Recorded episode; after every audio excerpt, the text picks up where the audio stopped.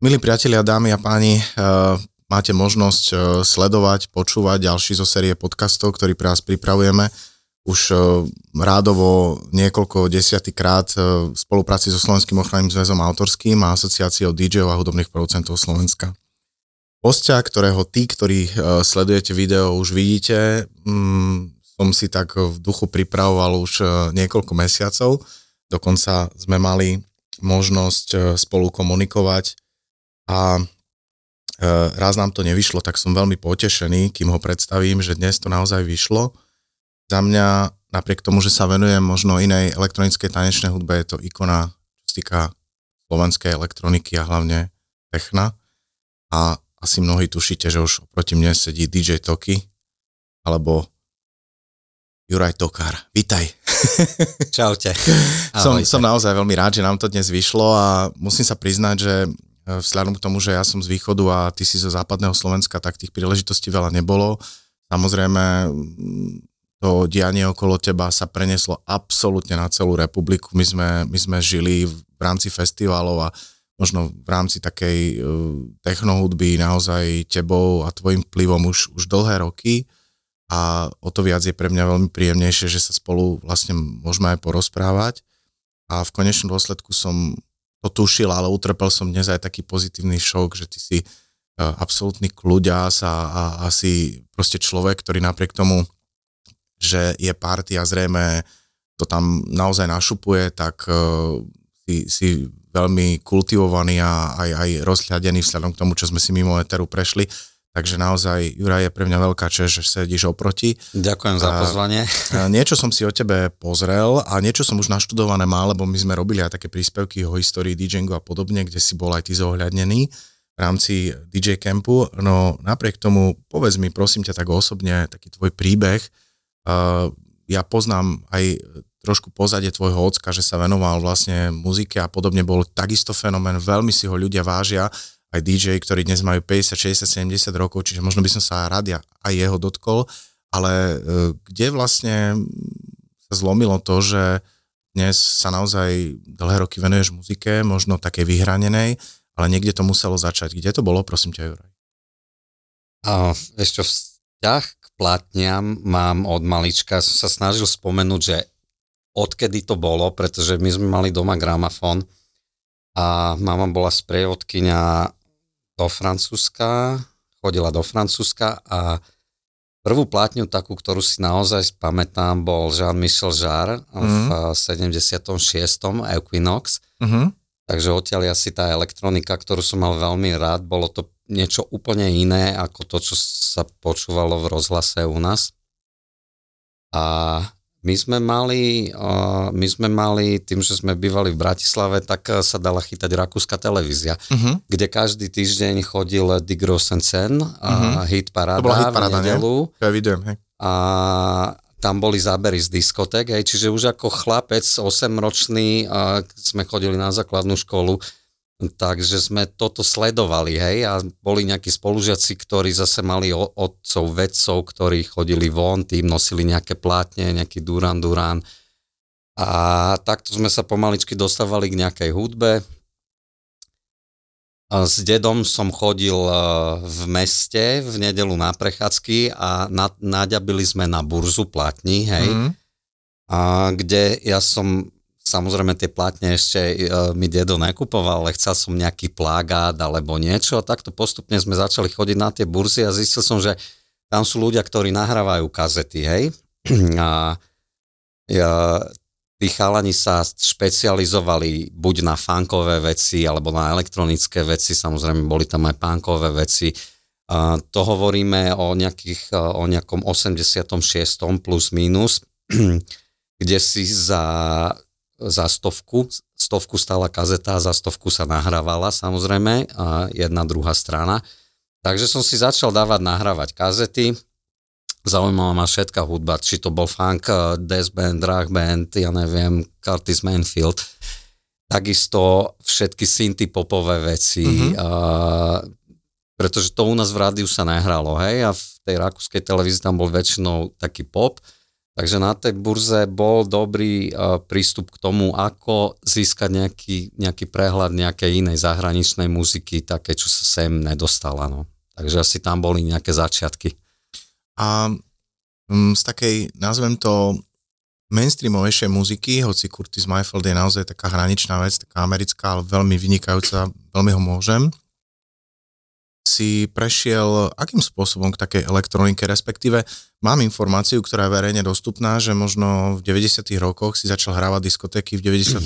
možno v klube Bokačo, čo bola bežná diskotéka, ale e, ty si sa potom začal profilovať naozaj viac e, do toho techna kde si sa vlastne odklonil, v ktorých rokoch a za akých okolností k tej elektronike a k takejto techno scéne?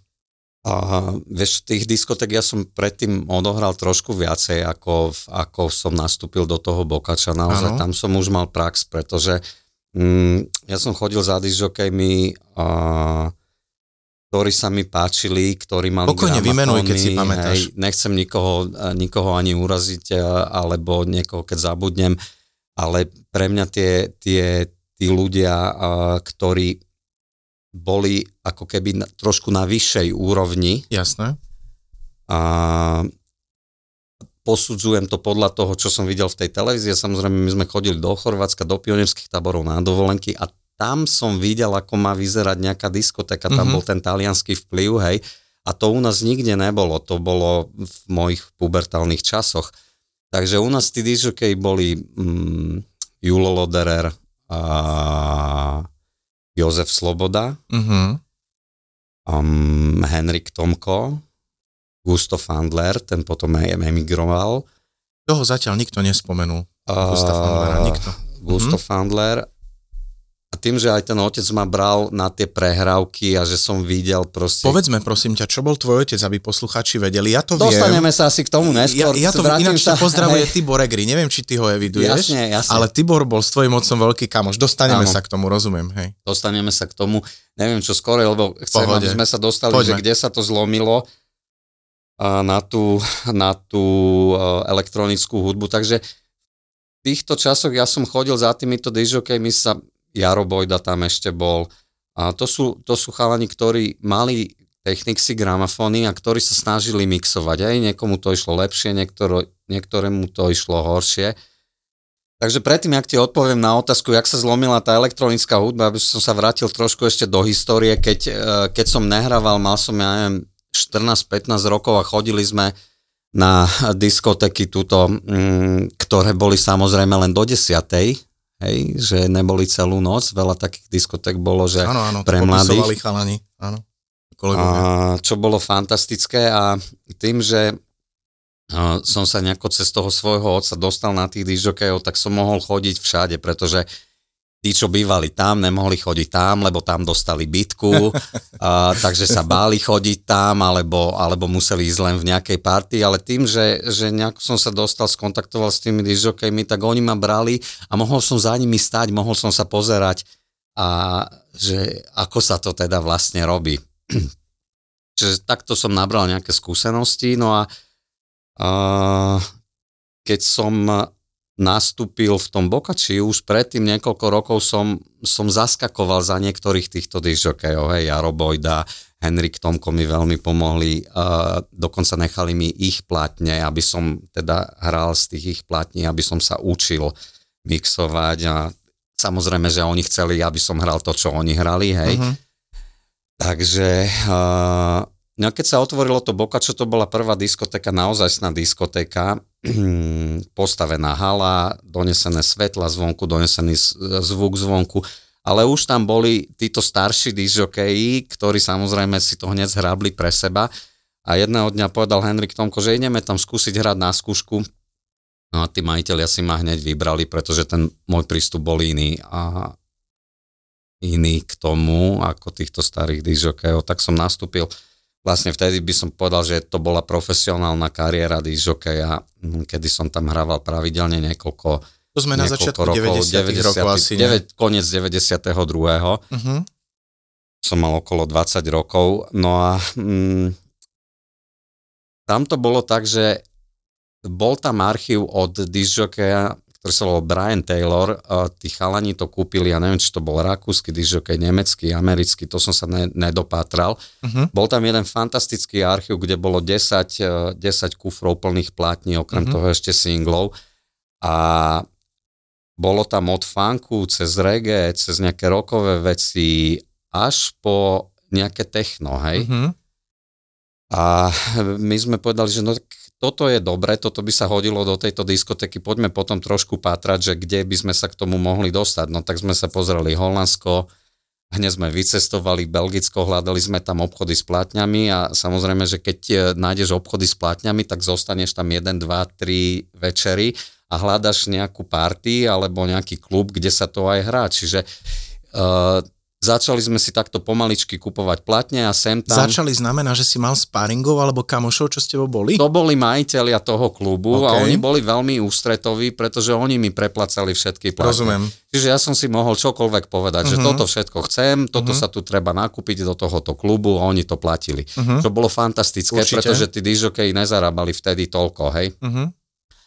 A, a začali sme pomaličky keby tlačiť eh, túto hudbu, že mm-hmm. nebola to len diskoteka, ale ja neviem, pol hodinu som začal hrať house, alebo ja neviem, mm, techno, trošku som do toho začal mixovať. Chodili sme do Talianska kupovať plátne, takže tam bola veľmi silná, silná mm, influencia alebo ovplyvnenie z tej talianskej muziky, ja neviem, jak je kapela, hej, a všetky tie bez strany Maxačov vlastne, to, bolo, to boli začiatky techna, hej. Mm-hmm. Môžeme to nazvať trošku aj raveom? Mm, boli tam aj raveové prvky, určite. Uh-huh. Ale mm, ten rave bol, ten, ten bol skorej britský. Mali uh-huh. sme tam aj také plate Alternate, hej, uh-huh. a uh, ja neviem, Prodigy na začiatku, a um, Dominator, alebo um, Anast- P99 Anastasia, uh-huh, hej, to boli všetky to tieto všetko, raveové veci, hej. Uh-huh. Ono to malo taký breakbeatový rytmus zase, bolo to rýchlejšie uh-huh. a boli tam tie otvorené synťaky, čiže áno, hralo sa aj toto, hralo sa, bolo to také povyberané zo všetkého. Uh-huh. Čiže tam už začali tie, tie začiatky toho, uh, kde sme skúšali potom urobiť aj nejakú technoparty, že celú noc. Uh-huh. Ale uh, tam sa to nestretlo s ohlasou, lebo tá diskotéka, tam chodilo strašne veľa ľudí, tisíc ľudí a ne všetkým sa to páčilo, bolo to ťažké tam presadzovať, tak sme sa rozhodli spraviť, že spravíme nejaké ilegálne party. Uh-huh.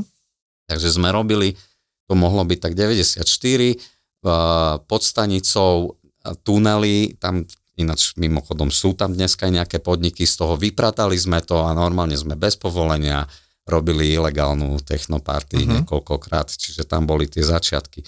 A potom sa to prelomilo úplne, keď uh, sa skončilo Bokačo, keď som odtiaľ odišiel, tak som sa rozhodol úplne seknúť s diskotekovou hudbou a začať robiť len toto. A, a to sme niekde 95, 96? 95, 96, 97. Uh-huh.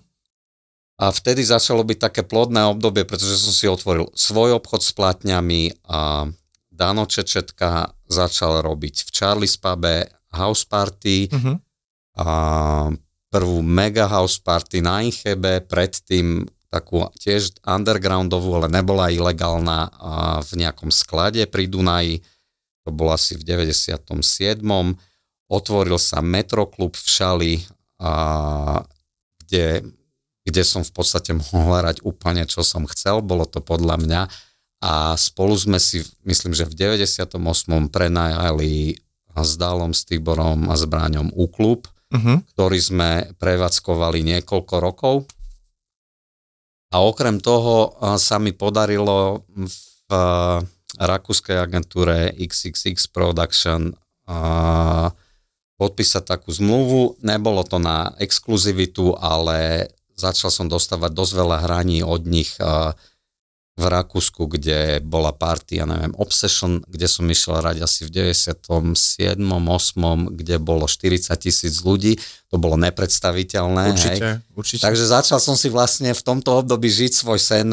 Uh, všetko, čo ma zaujímalo, hudba, plátne, tento štýl, house, techno a medzi tým tie okolité Čiže nebolo to čisté techno na začiatku tvojich setov? Bol, bol to kombinované? Určite Keď nie. už sa nebavíme o komerčnej diskoteke, tak uh, hral si aj povedzme nejaký house a do toho potom techno? Ja som stále, ja som, ja keď som hral 10 rokov techno, tak som robil také veci, že na afterparty alebo do nejakého podniku som išiel čisto exkluzívne hrať houseové sety. Mm-hmm. Pretože tým, že som mal obchod s platňami, ja som si tie platne Kde stále si ho mal ten obchod? To som nevedel. Mm-hmm, okay. Čiže ja som si stále kupoval houseové platne mm-hmm. a stále som to mal rád. Mm-hmm. Čiže ak... Povedzme, keď sa tak spätne pozrieš a do toho obdobia, kedy uh, už, uh, nazvem to, si hral underground, o ktorom hovoríš a kupoval si si houseové platne, kde bol ten tvoj fokus na house? O akom house rozprávame? Hmm. Keď si niečo vieš vybaviť. Um, Či to bol vokál, alebo to bol deep, alebo to bol nejaký tech house začínajúci v tom čase? Bolo veľmi ťažké zohnať uh, americké platne, ale dajme tomu, uh, tým, že sme chodili do Talianska kúpovať uh, platne, boli tam aj americké importy, hej. Bol tam napríklad Strictly Rhythm. Okay. Viem, že, že ja som o tom presvedčený, že mm, prvýkrát v Bratislave, kto zahral JD Plastic Dreams, som bol ja, pretože sme mm-hmm. to donesli z Holandska v ten deň, keď to vyšlo, hej. Mm-hmm. Tak to si čiže, buď istý. Čiže, a, a takisto to bolo, dajme tomu, Zarman van Heldenom Witch Doctor, hej, teraz mm-hmm. keď to hovorím tieto mená, tak sú to pre ľudí možno komerčné veci ale vtedy to bolo veľmi ťažké, pretože uh, ja sa pamätám, že keď si tú 6 minútovú alebo 7 minútovú verziu, keď si chcel zahrať aspoň do polovičky, tak na začiatku si vypraznil parket, hej, že z 500 ľudí ti na parkete zostalo 200, čo bolo veľmi ťažké, čiže ono to trebalo krôčik po krôčiku. Bolo to úplne niečo pre tých iných ľudí a samozrejme, tak tam bol uh, z tých houseových vecí um, ja neviem, Junior Sanchez a tam už boli, tam už tie, tie houseové veci boli skorej, uh, aj keď som hral tú diskotéku, pretože keď si zobral, neviem, nejakú platňu, ktorá vyšiel 12 palec Madony, uh-huh. tak tam bol mix, ja neviem, Sanchezov. Áno, áno. Otočil si platňu a tam bol aj instrumentálny mix. Takže čo to bolo? Bol to, bol to no, čistý no, house, ktorý in, sa hral, in, hej? Ináč, keď hovoríš o, o Madone a hej. povedal si vlastne aj americkú produkciu a tak ďalej a že to bolo veľmi ťažké hrávať, e, respektíve učiť to publikum. Samozrejme, povedzme, v prvej polovici 90. rokov to bol svet, Amerika, Európa, Británia, v druhej polovici už to bola tá východná Európa, ako, ako si ty teraz popísal. No a v konečnom dôsledku sa to celé zlomilo vtedy, keď e, vlastne komerční umelci typu Madonna Áno. začali extrémnejšie alebo výraznejšie spolupracovať s DJmi a prvý houseový track, kde sa to podpísal Áno. komerčný umelec bola Áno. Madonna a umelec bol, neviem, či pamätáš si takého amerického DJ Junior Vasquez. Áno, Junior Vasquez tiež. A on presne. vydal track tak. If Madonna Calls. Calls. Pamätám. A to bol prvý Áno. houseový track, kde veľký umelec Áno. svetového rangu Áno. sa spojil s DJom. Áno. Tam sa to zlomilo. Áno. V tomto tracku je vlastne o nič nejde, len Madonna telefonuje. o nič nejde. Tam je to nahraté, áno. vtedy bol záznamník hej, na paske, áno. ešte bol ten záznamník, áno. takže to bolo z toho nahraté. A áno. potom vlastne sa to celé prepojilo tak, že dnes povedzme popisujeme tie veci ako komerčné, ale vtedy to bolo niečo veľmi ino- inovatívne, nebolo to bežné áno. a verím, že aj uhratých ľudí na parkete a, a vlastne nevyhnať ich v úvodzovkách, pritom to bol absolútne nový vplyv, bolo veľmi náročné. Verím. Tak uh, ešte k tej Madone sa vrátim. Ona už predtým robila, jej robil DJ Jelly Bean. Áno, ale John, išlo to John... do funku. Áno. Do áno, soul funku diska. Áno. Ju objavil áno, Jelly Bean. Áno, áno, áno. Bolo to ale také tanečné, čiže tam už začala robiť s DJkami. A s tým vyhnaním, no mám takú jednu fine story, práve jedného DJokeja, ktorého som spomínal, Jaro Bojda, tiež mixoval, on bol viac menej na, na čiernu hudbu, ale tanečnú a robil nedelu mladých e, v PKO, kde bolo, ja neviem, 500 študentov. Možno to nebola v nedela mladých, možno to bol nejaký študentský ples, to už nechcem zavádzať teraz. A viem, že on im tam hral tieto svoje veci a oni mu na protest 500 ľudí sedelo na parkete, im mm-hmm. sa to mhm. nepáčilo, hej. Mm-hmm. Takže áno, no. Uh, ty si v istom období začal byť čo sa týka technoscény, transeterom, influencerom. A možno ty sám si to až tak veľmi neuvedomuješ, ale naozaj uh, my sme sa rozprávali tiež mimo Ether, myslím ešte o Kevinovi Sandersonovi, čo je vlastne človek... Inner City. Presne pre tých, ktorí ho nepoznajú úplne z každej strany, ktorý stvoril Big Fun a Good Life a venoval sa vlastne elektronike, ale v konečnom dôsledku je to techno DJ. Áno. A takisto veľmi vplyvný muž technoscény na svete. Ty takisto v rámci svojich možností a v rámci svojho hrania v zahraničí a na Slovensku si sa stal, či to vieš alebo nie, veľmi vplyvnou osobou, čo sa týka technoscény. Hovoríme o tom, že to nebolo jednoduché. Kedy si začal vnímať, že po tebe ľudia idú a ťa vyhľadávajú ako techno DJ a vyslovene si kúpia listok alebo vstúpia do toho klubu a chcú počúvať tvoj sound 2, 3, 4 hodiny, aký máš set? Vieš, nikdy som, nikdy som uh, takto o tom nerozmýšľal. Lebo to sa dialo. Hrátoky, to, to sa dialo. ideme. To možno už uvedomil, keď to, keď to, keď to skončilo. Nám, uh, ja som robil to, čo ma baví a žil som to naplno. Nerozmýšľal som, nikdy som nerozmýšľal, že čo z toho ďalej bude, koľko z toho zarobím peňazí a uh, kam chcem až ísť alebo niečo, hej. Mal som možno nejaké, nejaké malé mety, že to by bolo fajn, keby som vydal svoju platňu. Potom, keď som ju prvýkrát, alebo keby som urobil svoj track, potom som zistil, že sa to dá. Čo by, že, že čo by sa stalo, keby som vydal a, a takto to bolo postupne a vôbec som nad týmito vecami nikdy neuvažoval. A mm, teraz ti musím povedať jednu vec. Ja som vďačný, čo mi odpovedáš a vysvetlím ti prečo. Pretože všetci dominantní ľudia, to podľa mňa platí absolútne o, ak- o každej profesii, o každom hobby, ktoré existuje a kto robia zo srdca, to má oveľa väčší dopad a vplyv na tých ľudí. A keďže si nad tým strategicky nerozmýšľal podľa mňa, Aj. ale išiel si si svoje, cítil si si svoje a neriešil si, koľko ľudí ťa uznáva, koľko ľudí na teba príde, ale robil si si to, čo miluješ, tak na tých ľudí to malo ešte väčší dopad, ako keby si rozmýšľal Tí ľudia, čo rozmýšľajú, oni si myslia, že je to super, všetko, pripravujem si stratégiu, marketing, ale v konečnom dôsledku nie je to úplne úprimné, nie je to živelné a výsledok sa nemusí dostaviť. Čiže absolútne chápem, že si si išiel svoje a ty si to naberal na seba tých ľudí. Pravdu povediac, ja som nevedel vôbec nič o marketingu Jasné, nikdy. Chápem. A žiadny manažer, možno bola chyba, že som nikdy nemal nejakého, nejakého človeka, ktorý by to trošku viacej potlačil, alebo na začiatku nemáš tie kontakty jasné, vôbec, jasné. voláš tých dižokejov, lebo ich chceš počuť, chceš ich vidieť, hrať. Takže ten marketing tam nebol vôbec žiadny. Teraz, e, čo sa robí, ten marketing a ľudia sú fakt na, na špičkovej úrovni, že vedia predať hocičo. Áno, áno.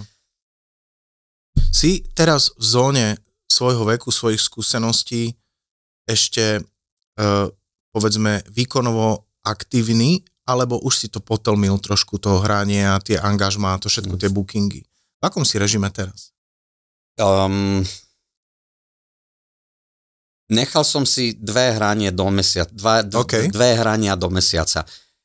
Uh, skúšal som jedno hranie do mesiaca, ale to zase vypadneš z toho mm, počúvania, mm, áno, z toho áno. prehľadu, ťažko do toho naskočíš. Hej? Čiže dve hrania sú tak optimálne uh, pre mňa, um, aby si z toho nevypadol, ale aj aby ťa to veľmi nezničilo. Určite áno.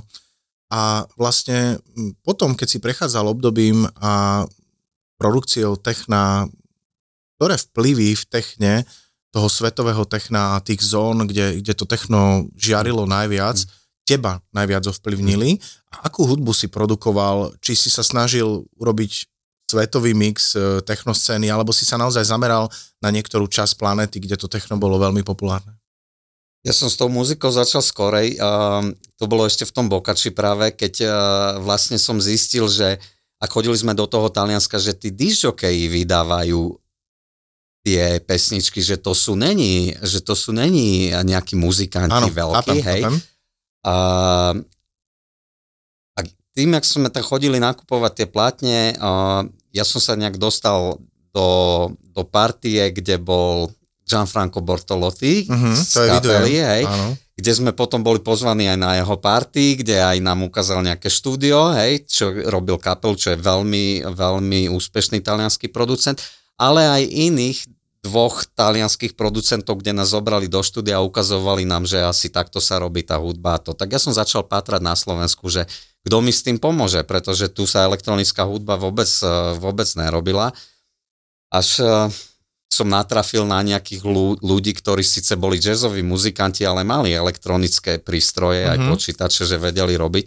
Tak takto som sa nejako dostal, že k tomu, kde prvý track som vlastne nejaký spravil s pomocou ich, aj mi to vysvetlili, jak sa to robí. A potom samozrejme som to chcel robiť sám, hej. To sme zase kde v roku? To sme 94, 5, uh-huh. v 96, 7, To bolo relatívne skoro. Hej, Som myslel, my, že mi povieš po, po 2000.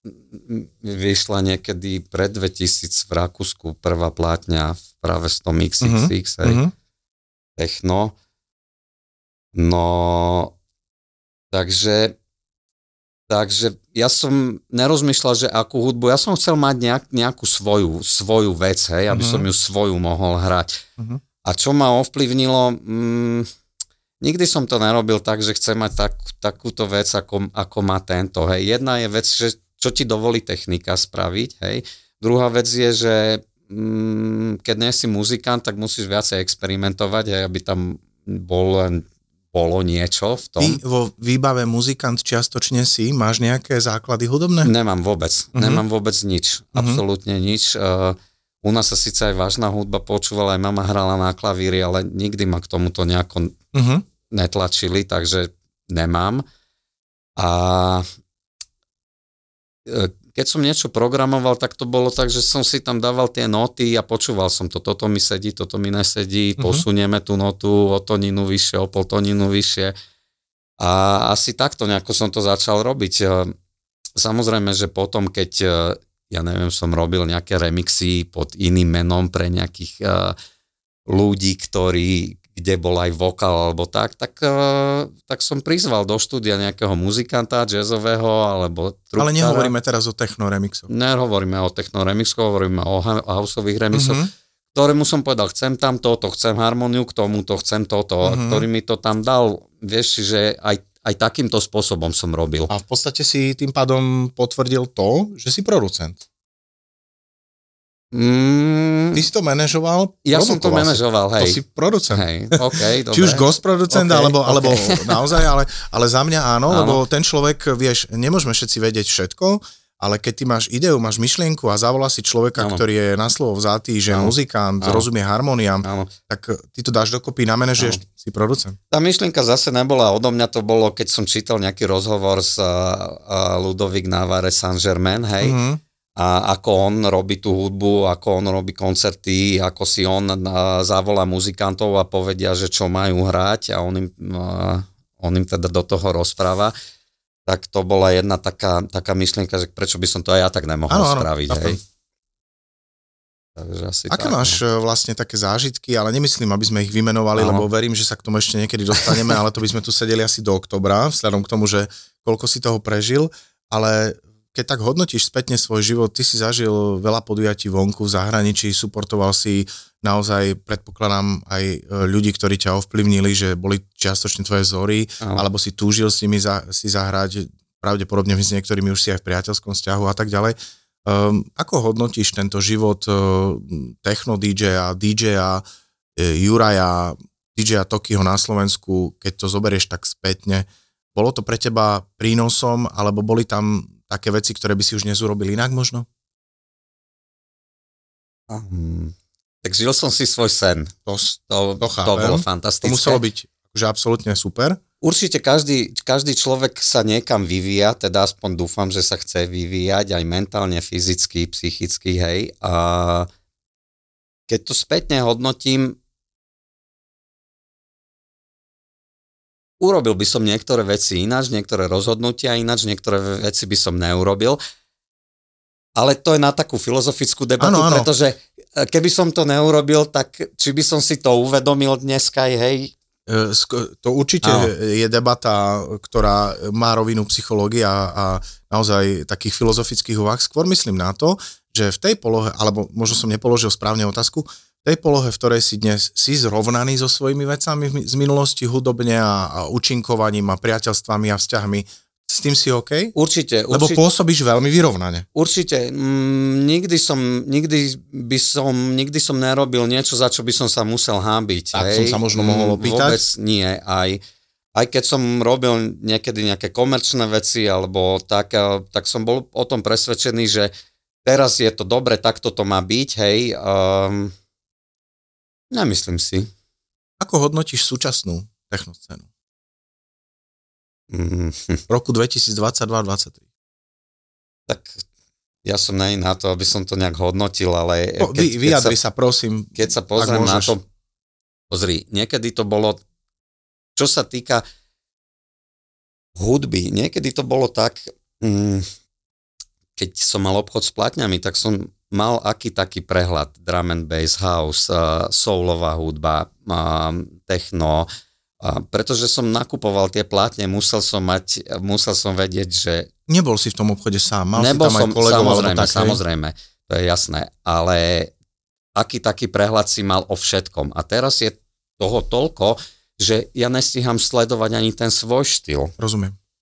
Čiže mm, tá doba tých počítačov v niečom veľmi pomohla, v niečom eh, je to také, že mm, je to viac na kvantitu ako na kvalitu, pretože keď si mal zaplatiť si sám ten vinyl, a aby si ho vydal, tak si si veľmi musel dobre rozmyslieť, že čo tam vlastne chceš vydať a že či sa ti vráti aspoň tá návratnosť, a to, čo do toho investuješ, aspoň, aspoň aby si zostal na nule, ne to doplácať, hej. Nehovorím o tom ešte, aby si zarobil. Čiže naozaj si musel veľmi dobre vyberať. Kdežto dnes je to také, že dneska aj nahrám niečo, zavesím to na internet, vybavené, už je to vydané. Je to tak. Hej. Čiže nikto nad tým nerozmýšľa, že aby toho bolo čo najviac samozrejme. No. A samozrejme tá atmosféra tej doby je úplne iná. A dnes ľudia si pustia na internete hneď všetko za sekundu. Kdežto, tak ako ty si už spomenul predtým, že ľudia museli cestovať na nejakú party, aj išli ráno, sadli, išli večer, sadli na vlak v Košiciach, prišli do metra alebo do Učka, boli tam celú noc, hej, ráno išli z toho, sadli na vlak a vrátili sa do Bardejov alebo do Košic. Mám tam plno takých ľudí, čo chodili, hej. Čiže je to iné. Je to iné, aby to niekto zhodnotil, ja neviem, ako to dneska vnímajú tieto decka, hej. To, čo my sme zažili, už nezažijú. Myslím si, že e, sám mám syna, 12-ročného, počúva síce slovenský hip-hop, ale verím, že to bude taká e, len čia, čiastočná e, náchylnosť k tomu, že prejde nejakými zónami v hudbe. E, tieto deti, podľa mňa, alebo táto generácia e, nedokážu ako keby úplne precítiť ten zážitok z party, z hudby, podľa mňa, lebo tak, ako si to povedal, a už pri podcastoch sme sa o tom bavili, je e, štatisticky e, dokázané, že denne vychádza viac ako 300 tisíc pesničiek na, slo- Aha, na to som ani svete. nevedel. Viac ako 300 tisíc pesničiek No. tanečných na No. svete. Nehovoríme o jazzových Áno, klasických. Takže nie je šanca. A vlastne tá pesnička, ktorá povedzme, alebo ten track, alebo to všetko a ten DJ, za ktorým tí ľudia vyšli, sú naozaj tak dostupní, že tá doba, a tiež sme sa o tom bavili mimo eter, že je toľko elektroniky, vymoženosti, že aj človek, ktorý má základné vedomosti o niečom, tak zvládne urobiť pesničku, ktorá je počúvateľná, v akej kvalite o tom sa Áno. nebáme.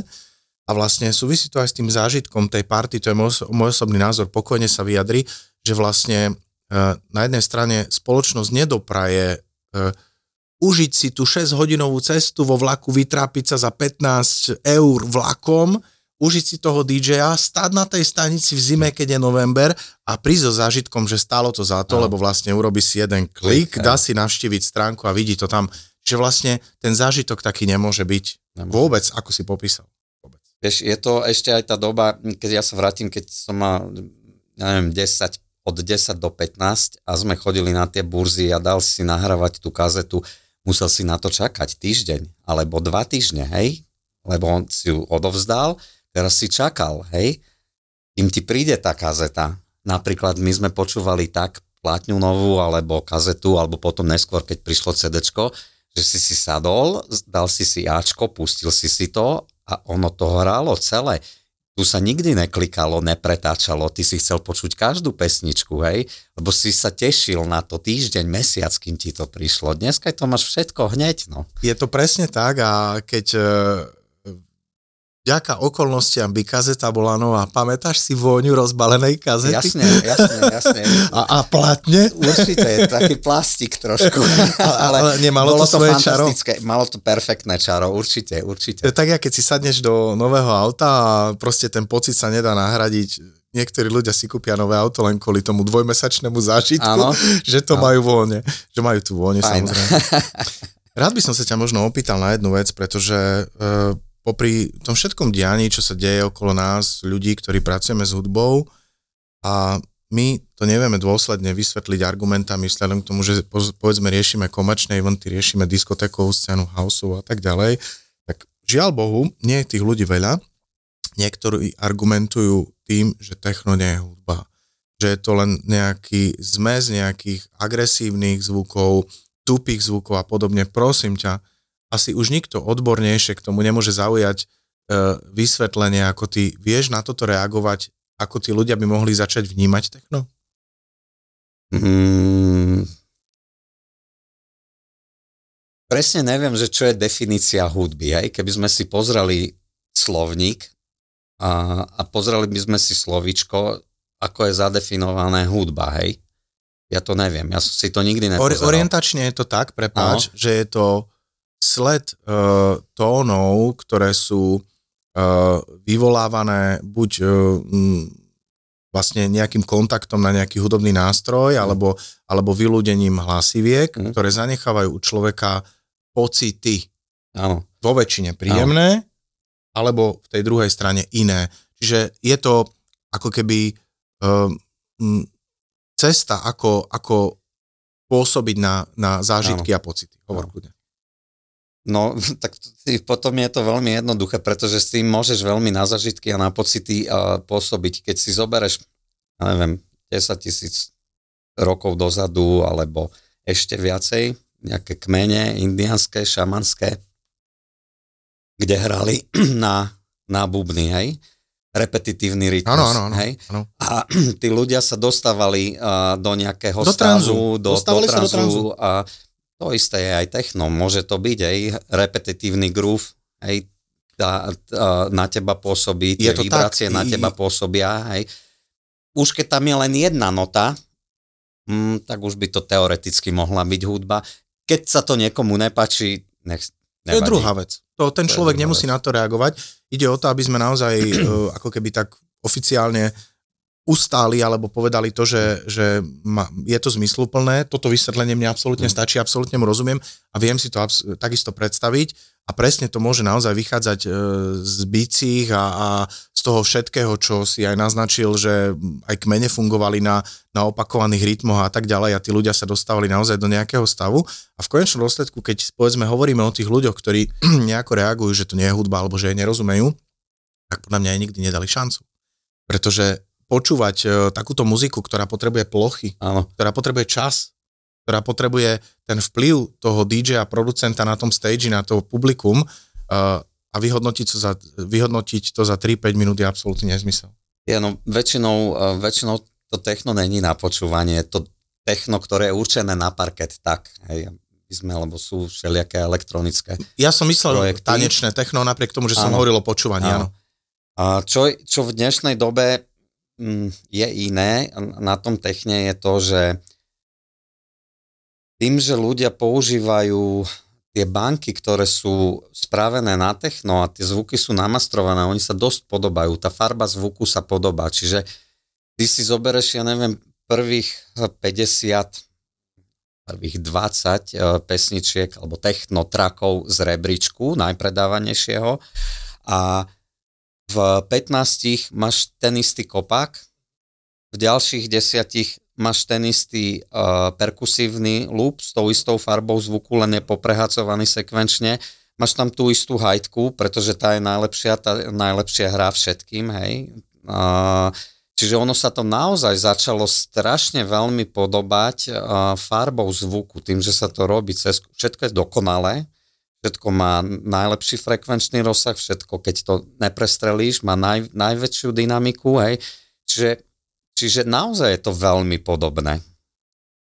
Jedine sekvenčne to je trošku iné a iná tónina tam je, ale farbou zvuku je to všetko rovnaké, kdežto keď sa to začalo robiť, No, dobre, každý používal 909, 303, 808 a Oberheim a také Juno, hej, čo bola rovnaká farba zvuku, ale už mal každý iný mixpult, mal iný efekt, mal trošku iný distortion tam použil alebo niečo, čiže chytilo to inú farbu zvuku, čiže keď sa tie isté nástroje používali, tak, tak to znelo trochu inak. Vedel si, že aha, toto je ten producent, toto je ten producent, to je tento producent. Pritom to poskladal z tých iných nástrojov.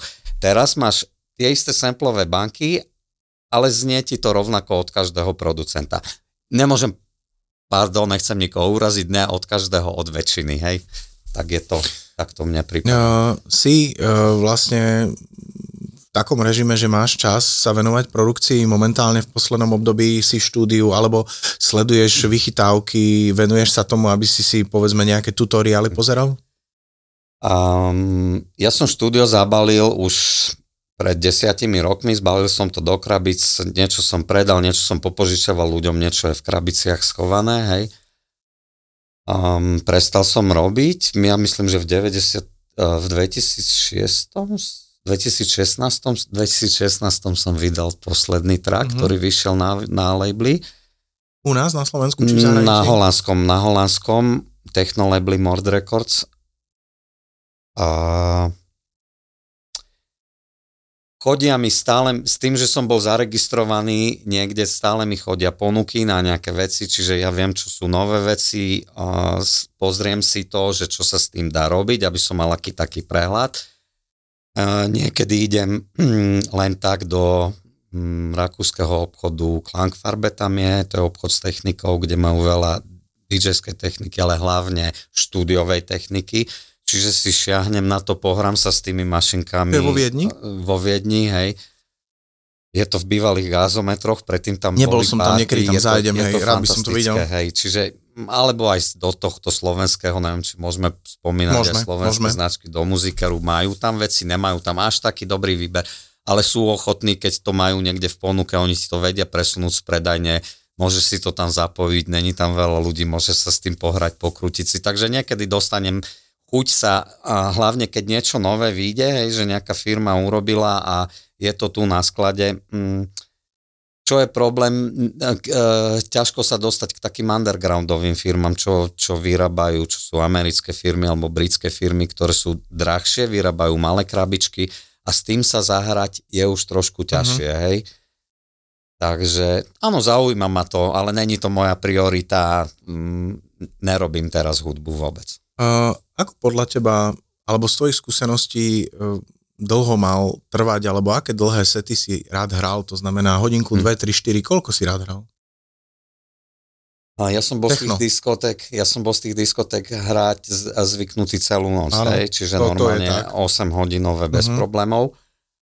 A keď sme začali, keď sme začali robiť klub, to účko, tak uh, sme sa delili dvaja, čiže štvorhodinové sety to boli, uh-huh. ale v tom metroklube v Šali, kde som teda pomáhal robiť prvú party a hovoril som, ako to má byť a všetko, uh-huh. tak tam som robil 8-hodinové sety. Vždycky som si dal nejakého landy žokeja mladého, uh-huh. no mladého, ja som mal vtedy tiež 20 rokov, tak začínajúceho. Áno, áno to je na predskokana, ktorý Áno. začal hodinu hrať predo mnou, alebo hodinku a pol si mohol zahrať, bol rád, pomaly sa to naplnilo a ja som potom odohral 6-8 hodín, hej. A celú noc to bolo uh, v týchto kluboch o techne, alebo začalo to houseom a stupňovalo sa to? Mm, začalo alebo, alebo to bol nejaký minimál, pomalšie uh-huh, techno, hej, uh-huh. že uh, vždy som chcel tomu spraviť nejaký vývoj. No jasné, jasné ani by som neočakával, že áno, mi neodpovieš, áno, len som to chcel počuť z tvojich úst. Určite, hej, určite áno.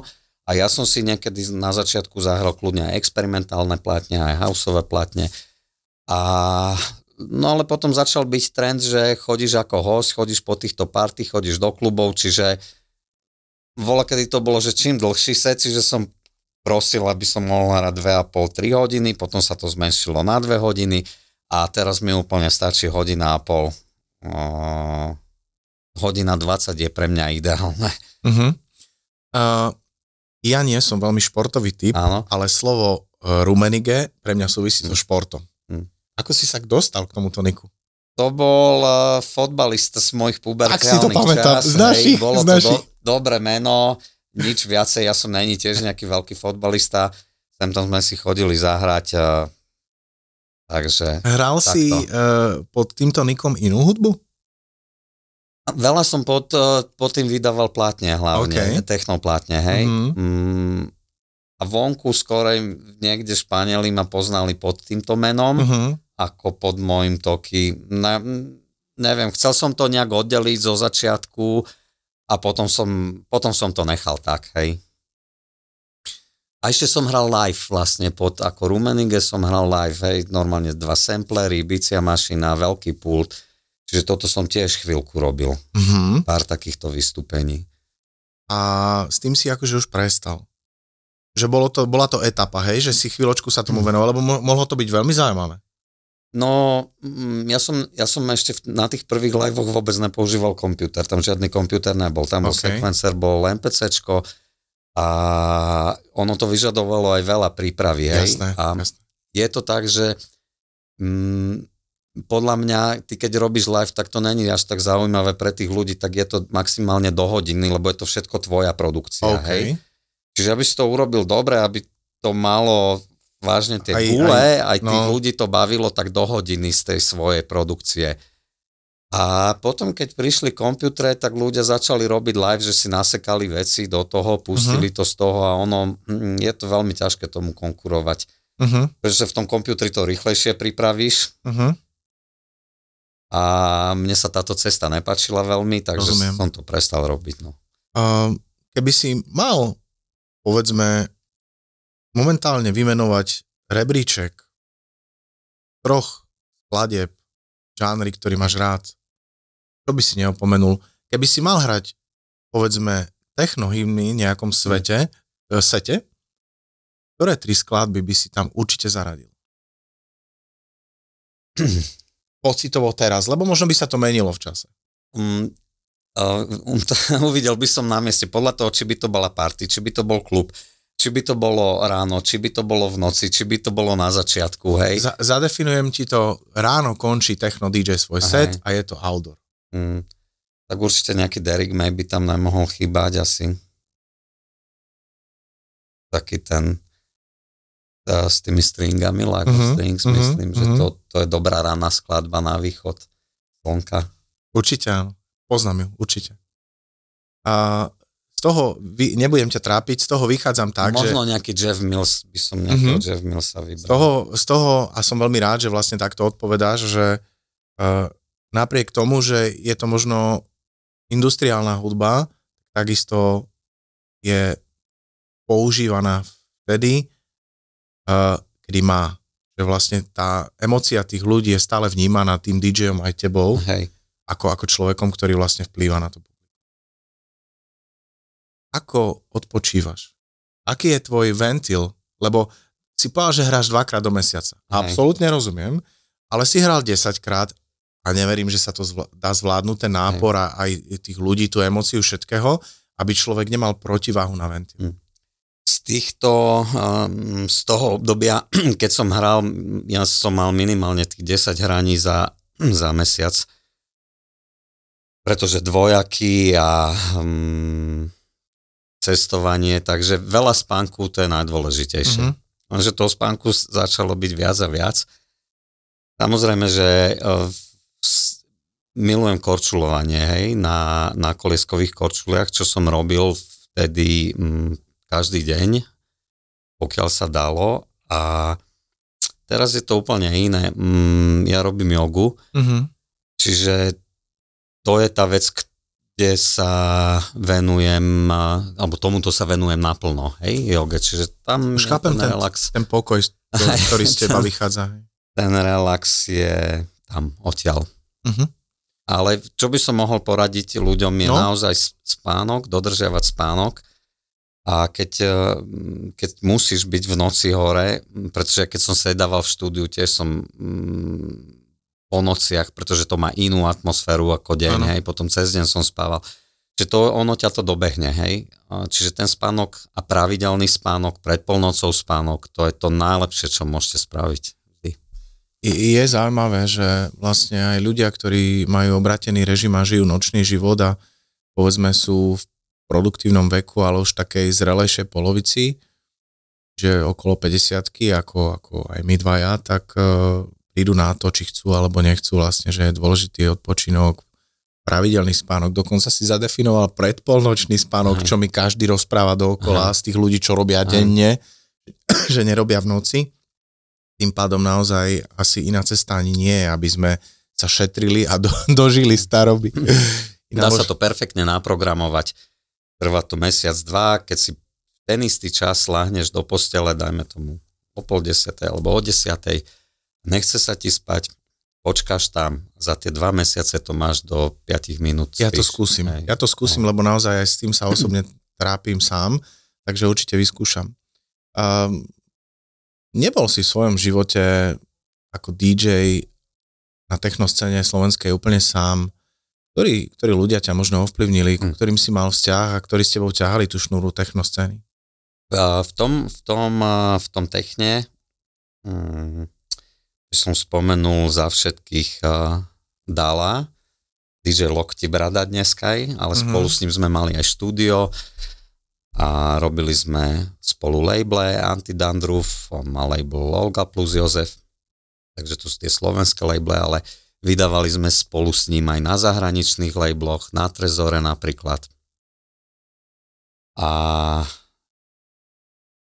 ja by som vyťahol 10 ďalších mien technodižokejov, ktorí si to zaslúžili túto uh, na Slovensku, ale niekoho by som zavudol, možno by bol smutný potom, takže necháme to takto, hej. A máš ešte, kľudne hovor, nech sa páči. Že z tých, z tých dižokejov, z tých starých, ktorých by som ešte chcel veľmi spomenúť, Spomeň. ktorí naozaj vedeli veľmi dobre mixovať a neboli v DMC a, a určite ich nikto nespomínal tak je Dušan Dobrovoda, ktorý žil v Amerike, na Kanárskych ostrovoch a ktorý robil v eh, druhej diskotéke, ktorá bola súčasne otvorená s Bokačom, volala sa Nightclub Dimitrovec mm-hmm. A bola veľmi populárna tá diskotéka mm, a on práve tam hrával. Mm, viem, že chodil, chodil do Rakúska, do Dorian Gray za disjokejom sa pozerať a učiť sa. A ja som chodil niektoré pobedia za ním, pozerať sa, jak on, on bol schopný sa učiť mixovať 6 hodín v kuse, len, len napríklad, keď mixoval dve plátne a bol, rozprávalo sa to predtým, v ktorom takte to treba pustiť presne, keď začne byť, aby to sadlo do pasáže. Vedel perfektne skrečovať, nikdy nechodil na žiadne súťaže ako Henrik Tomko, takže toto bol dižokej, ktorý ktorého tiež treba spomenúť, že tu bol na Slovensku. Vy, vydal, vydal, myslím, že prvý maxi single repový ako Skinny D, Wicked Ale Life choď. Story. Teraz som to mal na jazyku, či to náhodou nie je on? Áno, je to on a druhý, druhý eh, Skinny D sa volá Slamin. Takže ja ho evidujem, du, pretože Dušan, hej. v 90 rokoch eh, vznikol časopis Discobox Áno a neviem, či na prvom, druhom alebo treťom čísle ano. Skinny D s, takým, s takou reťazou a s takými on, dlhými vlasmi do pol tela nahy. Takže ja ho bol, evidujem. To bol človek, ktorý, ktorý, ktorý asi prvý začal mm, tieto takty dodržiavať a, a mixovať. Potom ešte ten Henrik Tomko uh, tiež to vedel dobre.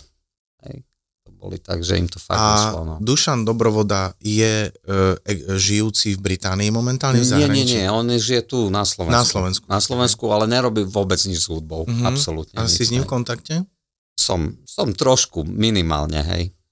Dvakrát za rok, trikrát mm-hmm. za rok si zatelefonujem. Uh, Juraj, máš ešte možno nejaké také predsavzatia, čo sa týka hudby, alebo nejakú víziu, alebo nejakú túžbu, čo by si chcel v živote ešte naplniť? Mm, nemyslím si. Ja, to, čo som mal vysnívané v rámci toho techna, a dostať sa na label Trezor a zahrať si v Trezor klube sa mi maximálne naplnilo, mm-hmm. aj niekoľkokrát. Mm-hmm. Um, a v tej hudbe nič. Myslím, ale, ale to je krásna odpoveď, lebo uh, v podstate, keď e, si naozaj naplnený hudobne, a povedzme sa momentálne venuješ iným veciam okrem hudby, ako je yoga a tak ďalej. To znamená, že tou cestou si si prešiel asi s tým absolútne OK. Horšie by bolo, keby ešte človek mal možno nejaké e, očakávania a otázka je, či by sa naplnili alebo nie. Hej. Čiže je to absolútne v poriadku. Um, prijal by si možno pozvanie, keby ťa niekto pozval na takú, že privátku, poď mi zahrať, ja mám oslavu narodenín, hodinový technoset, alebo zažil si takéto niečo na privátke techno? Zažil som to, zažil som to. Mm, ponuku som mal viackrát. Vybral som si to párkrát len a vybral som si to od ľudí, ktorých som viac menej trošku poznal a ktorý viem, že, že tým žili vola kedy, hej. Um, je to iné, je to iné ako hrať v klube Určite. alebo na party. Um, robil som to, párkrát som to robil, hej. Ak dovolíš, aby sme uh, nezostali dlžní mojej otázke a aby sme nezostali bez odpovede, tak uh, tvoj ocko bol veľmi významný človek v hudbe a vlastne popíš možno poslucháčom a divákom, čím sa zaoberal, lebo ja viem, naozaj od Tibora Ekriho ja viem, ale budem rád, ak to budú počuť svojich úst. Um, neviem, v ktorom období by som začal, ale myslím si, že on v tých 70 rokoch uh, robil vo V-klube, to bol taký hudobný klub. On bol šéfom V-klubu. Uh, pokiaľ ja mám informáciu. Pokiaľ, mm, čo viem ja, tak začal tam normálne ako brigádnik, až postupne sa vy, uh-huh. vypracoval na šéfa toho klubu. To trvalo niekoľko, je aj o tom knižka. Hej? Uh-huh. Čiže tam asi on už začal mať skúsenosti s, s, s týmito muzikantami, s hudbou, s klubom a potom odtiaľ prešiel, to sa volalo, že zväz, zväz socialistického zväzu mládeže, kde robil na kultúre a mal na starosti vysokoškolské kluby do týchto vysokoškolských klubov uh, mal asi, toto neviem presne, proste robil tam niečo s kultúrou v týchto vysokoškolských kluboch, čiže asi im tam dával program a tak, to tak, nejako myslím, na starosti, neviem, toto neviem presne. A, a ďalej tým pádom, že robil s týmito klubmi, tak uh, rob, ho pozývali aj ako uh, do poroty toto by sme mohli vystrihnúť, čiže robil, robil na tom zväze mládeže a bol aj členom poroty, kde robili disjokej prehrávky. Na disko, hej? Aj na prehrávkach, aj na aj na prehrávkach. Čiže mm-hmm. tam ako, ako chlapca zobral sa pozerať, mm-hmm. čiže tam som mal tú výhodu, že som prišiel do kontaktu s veľa disjokejmi, mm-hmm. ktorí potom robili alebo nerobili Napríklad Jula Loderera som volal Ujo Julo, uh-huh. hej, zo začiatku som mu vykal. Uh-huh. A čiže, čiže tam, bol, tam mal na starosti týchto disjokejov a potom on mal priateľku disjokejku, diskomajku, ktorú manažoval on, uh-huh. ale to už my sme spolu neboli. A ja som v tom období ale začal robiť technika disjokejom, pomáhať nosiť aparatúru, mm-hmm. pomáhať nosiť bedne. To bola Maja Mikuličová, dobre tak, si pamätám. Maja Mikuličová. To tiež bola významná disjokejka v 90 rokoch na Slovensku. Áno. Čiže túto manažoval a potom začal robiť nejaké, to sa bavíme ešte o období komunizmu, mm-hmm. Čiže tie spomienky ja mám roky trošku posunuté, neviem, neviem, to, neviem to presne. Začal robiť nejaké diskoplesy, pozvolenie a neviem kde ešte. Takže, takže toto, to, toto asi ma, takto nejako. Mal no. si podporu v, v rodine a, a v svojom okolí a u blízkych e, tomu a preto, čomu si sa venoval doteraz? Vieš čo, vôbec, myslím si, že nie. A ja som, ja som v 15 ušiel z domu, ušiel, odišiel som, aha, hej. Aha možno v 16 a skoro som nedokončil ani školu, pretože ja neviem, um, už začal tento nočný život, kedy mm-hmm. som sa tam chcel flakať a tieto diskotéky boli pre mňa priorita. Samozrejme, že um, rodičia boli rozvedení, ale tlačili ma do toho, aby som skončil tú školu. Takže nejakú, nejakú, nejakú veľkú podporu som v tom nemal, samozrejme.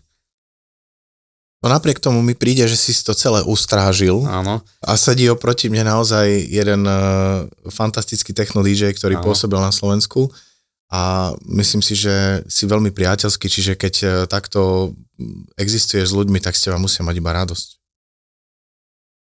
Dúfajme. uh, väčšiny respondentov alebo priateľov, kolegov, s ktorými sedím, sa na záver pýtam vlastne, Uh, pretože my, vychádzam z toho, milujeme muziku, to je jedno akú. Áno. Tí ľudia, ktorí ju tiež majú radi a možno nemajú takú, ako keby tú správnu optiku na ňu a možno by radi počuli takého skúseného svojho možno nejakého aj vzora alebo harcovníka o nejaké vyjadrenie. Čo by si odkázal ľuďom, ktorí majú radi hudbu a nevedia si vybrať alebo, alebo možno E, nevedia sa za ňu postaviť, že sa jej chcú venovať. Teraz hovorím nielen o fanušichoch, ale aj o tých, ktorí sú na váškach, že venovať sa produkcii, mám to zobrať ako full time, nemám, žijem s tým, nežijem. Čo by si odkázal takýmto ľuďom ty ako človek, ktorý prežil život pri hudbe? Nerad by som bol za niekoho zodpovedný, čiže každý uh, by si mal to rozhodnutie robiť sám za seba. Uh-huh.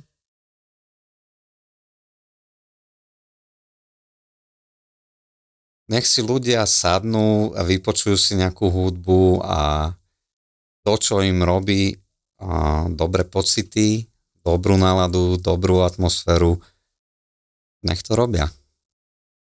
Ďakujem veľmi pekne a za vyjadrenie. Na záver musím povedať jednu vec a to je tá, že my sme relatívne vekovo blízko, no napriek tomu ja som tiež nepoznal DJ-ov pred 25-30 rokmi tak intenzívne ako dnes. Teba som evidoval a v istej chvíli by ma ani nenapadlo, to sa niekedy stáva, že máš nejakú ikonu vo svete a poznáš ju, počúvaš je platné a nenapadne ťa, že sa s ňou raz stretneš a potom sa s ňou stretneš. Hej. A vlastne tak nejakým spôsobom aj kolegovia, ktorí robili technopodujatia a tak ďalej, ťa búkovali, povedali, že si tam bol, že to bolo super. Ja som z toho mal vždycky také periférne zážitky z počutia. A potom som vedel asi, že dôjde k tomuto stretnutiu a dovol mi, aby som naozaj vyjadril úprimné uh, také potešenie sa zo stretnutia s tebou. Pretože, pretože to bolo naozaj veľmi, veľmi príjemné a ja verím, že budeme o sebe vedieť a pokiaľ bude niečo dobré a potrebné, tak si dáme aj informáciu, po prípade sa ešte stretneme, ale možno to je pre niekoho také, že trošku aj, aj zvláštne, ale keď stretneš e, človeka, ktorý e, niečo dokázal v živote, v hudbe, v čomkoľvek a dokázal si vlastne ustať tú svoju farbu, toho dresu Rumenige mm-hmm. a ty si toho techna naozaj dokázal ustať, tak pre toho druhého, ktorý, ktorý sa stretne s tým človekom, je to veľká česť. Takže naozaj pre mňa osobne je veľká česť s tebou uh, mať tento podcast, to, že sme sa mohli spoznať, stretnúť. Ďakujem za priateľské stretnutie a posedenie a želám ti, aby si uh, v živote až do jeho konca, nech je to kedykoľvek a nech je to naozaj veľmi ďaleko, mal ten pocit, že tvoj život bol aj hudobne, aj životne naplnený. Takže ďakujem veľmi pekne, Juraj. Ja ďakujem za pozvanie a všetkým želám všetko dobré, všetkým poslucháčom. Dík. Ďakujem veľmi pekne, priatelia. Tento podcast e, sme natočili v spolupráci so Slovenským ochranným zväzom autorským a asociáciou DJ a hudobných producentov Slovenska. Ďakujeme.